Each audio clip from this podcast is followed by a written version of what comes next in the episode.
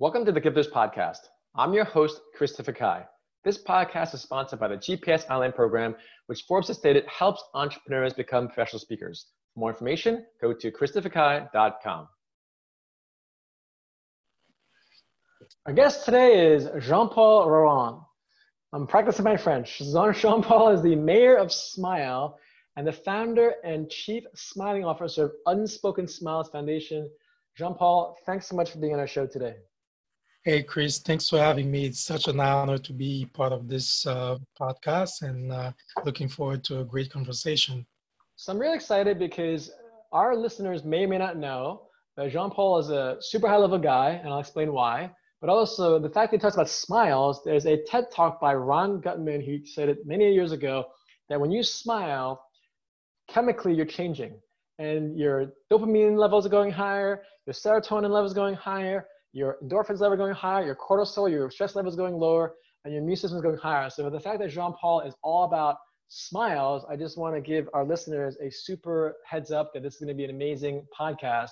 And the reason why Jean Paul is a high level guy is because he was just at Davos. It's the the highest level networking event in the world. It's actually a place in Switzerland called Davos. They actually call it Davos, and it's really World Economic Forum. And he's also part of the um, Clinton Foundation, and also UN. So thank you so much for being on our on our show, Jean Paul. Thanks for having me. And, and uh, like you said, it's a, it's a very good uh, and, and an important thing to be able to to use your smile to to um, to change the world. You know. And as you can see, um, my journey started uh, in Haiti, uh, in the place where I was born. And then uh, so while I was at NYU College of Dentistry on my way to become a dentist, and the earthquake happened in Haiti. So I was like, you know, the devastating earthquake of 2010. You know, everyone was like uh, very sad about the situation. I traveled back home the first times I returned back since I moved to the U.S. And um, so that's who, that's where I find, you know, real issues in Haiti because when I was living there, that was the only place I knew. I never traveled before. I never see poverty, you know.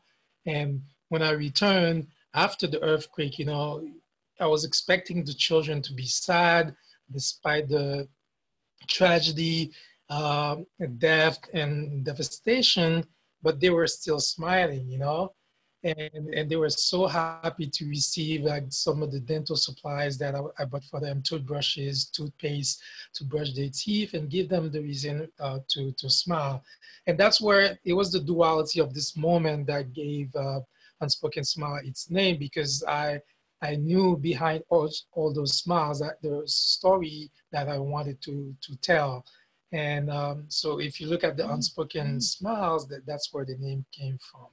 And uh, so until date, we, because that, that story was like so uh, infectious, it got spread around the world and we ended up having projects similar to this around the world where we, we bring smiles to India, um, Romania, El Salvador, Iraq, and, and um, our goal is to continue to spread smiles and, and tell the story behind all those uh, people who are suffering, but at the same time, still focus on solving one of the most overlooked health problems in the world, which is uh, oral disease.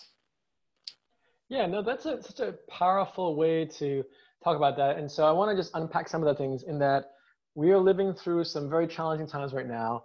And yet here you are showing your courage and story, Jean Paul, about Haiti and about the kids there. Because again, similarly, when I was in a homeless shelter in LA where I would volunteer 10 years ago, I ended up meeting these kids in a homeless shelter. It's actually the worst part of town. At least, again, obviously you can't compare Haiti poverty with US, but at least for the US, this is at the largest homeless shelter of its kind in, in LA.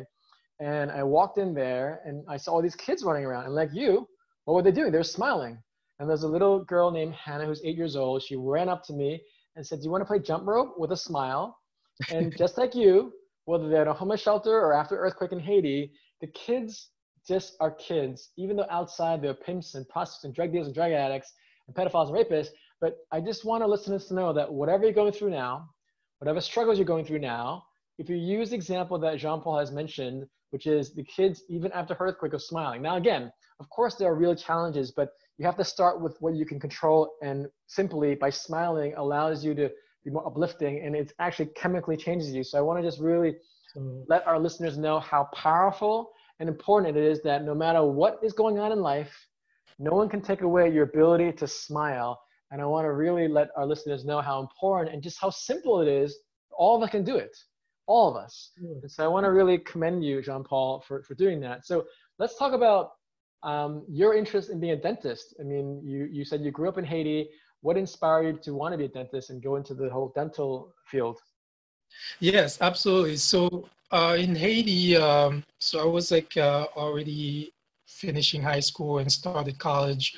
Uh, but I was like, uh, my goal was always to be in the medical field somehow, you know, because I, in the Caribbean, to be uh, considered successful, you have to be a doctor, a lawyer, or anything else, you know.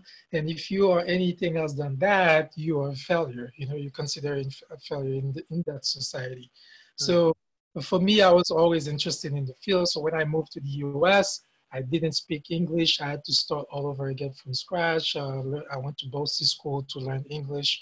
And uh, so when I transferred to college and I started to figure out which way to, to go, and uh, and then I came across a poster of a dental program uh, at, at RC Rockland Community College where I, I, I did my first uh, two years college. And then from there, I started looking uh, what's the best dental college in the country because I was always passionate about being the best because I came from Haiti, I, I'm in the US, I wanted to take advantage of the best of the best things that the US can offer, you know? Mm-hmm. And that's why when I started and when I started searching and I came across NYU College of Dentistry, which was the best school or is still the best dental school in the world. So I was like, you know what, this is the place I'm gonna be, you know? So I, I became very competitive at that time, you know, and wanted to accomplish all the greatest things I can.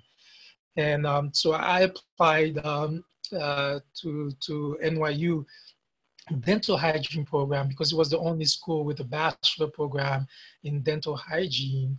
So that way, the transition to dental school will be much easier for me because I will have the knowledge, I'll make good connections.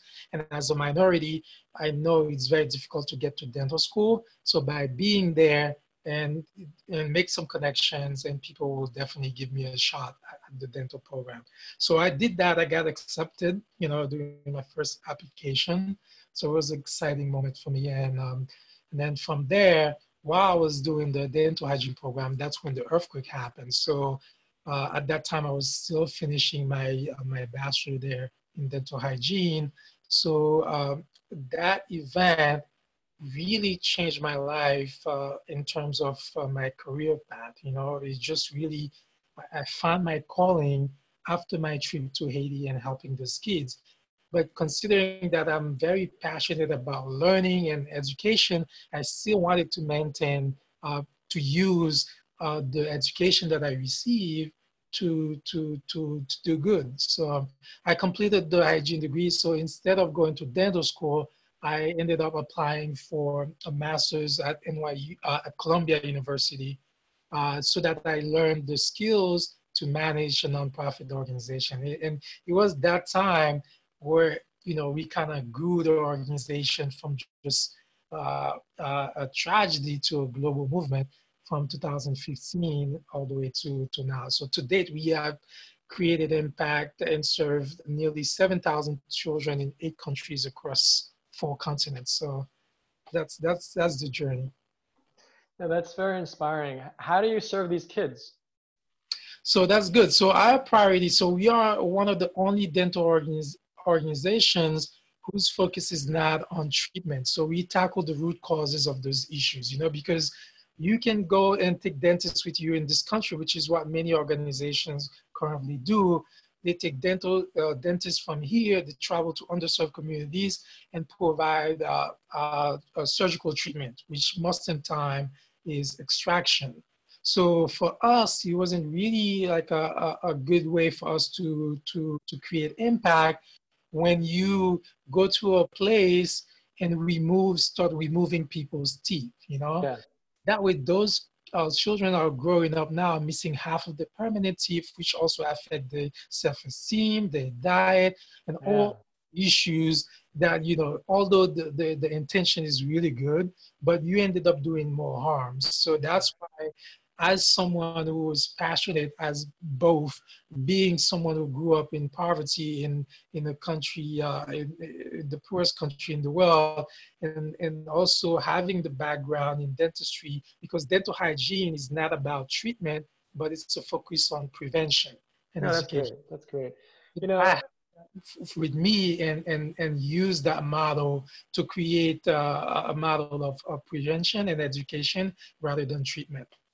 That's great, Jean Paul. We're, we're pretty much over with our time, but I, I want to again stress to our listeners that you're a perfect example, Jean Paul, of someone that, again, perhaps didn't grow up in the best situation in Haiti, but you took what you knew about life and you were driven, you were courageous, and you're and you're obviously still so young, so you have so many different opportunities. So I hope all of us can really support Jean Paul with his idea of giving, with smiling, with preventive measures, because again, so much of life is about what simple steps can you take today?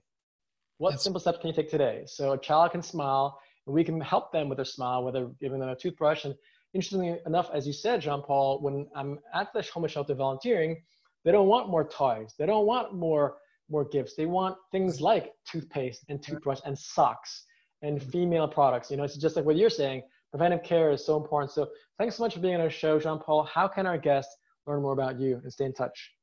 Thank you, Chris, for having me. It was a great time talking about Unspoken Smiles. So if you want to, my call is to have all of you join me in realizing this shared vision of whole care for everyone, everywhere, every day by uh, going online at unspokensmiles.org and just support us, you know, because we are an organization who welcome everyone, every sector, irrespective of your background. So if you if you want to do good, you want to get involved, you want to support our cause, please visit, visit us online and see the work that we do and sponsor us in every way you can.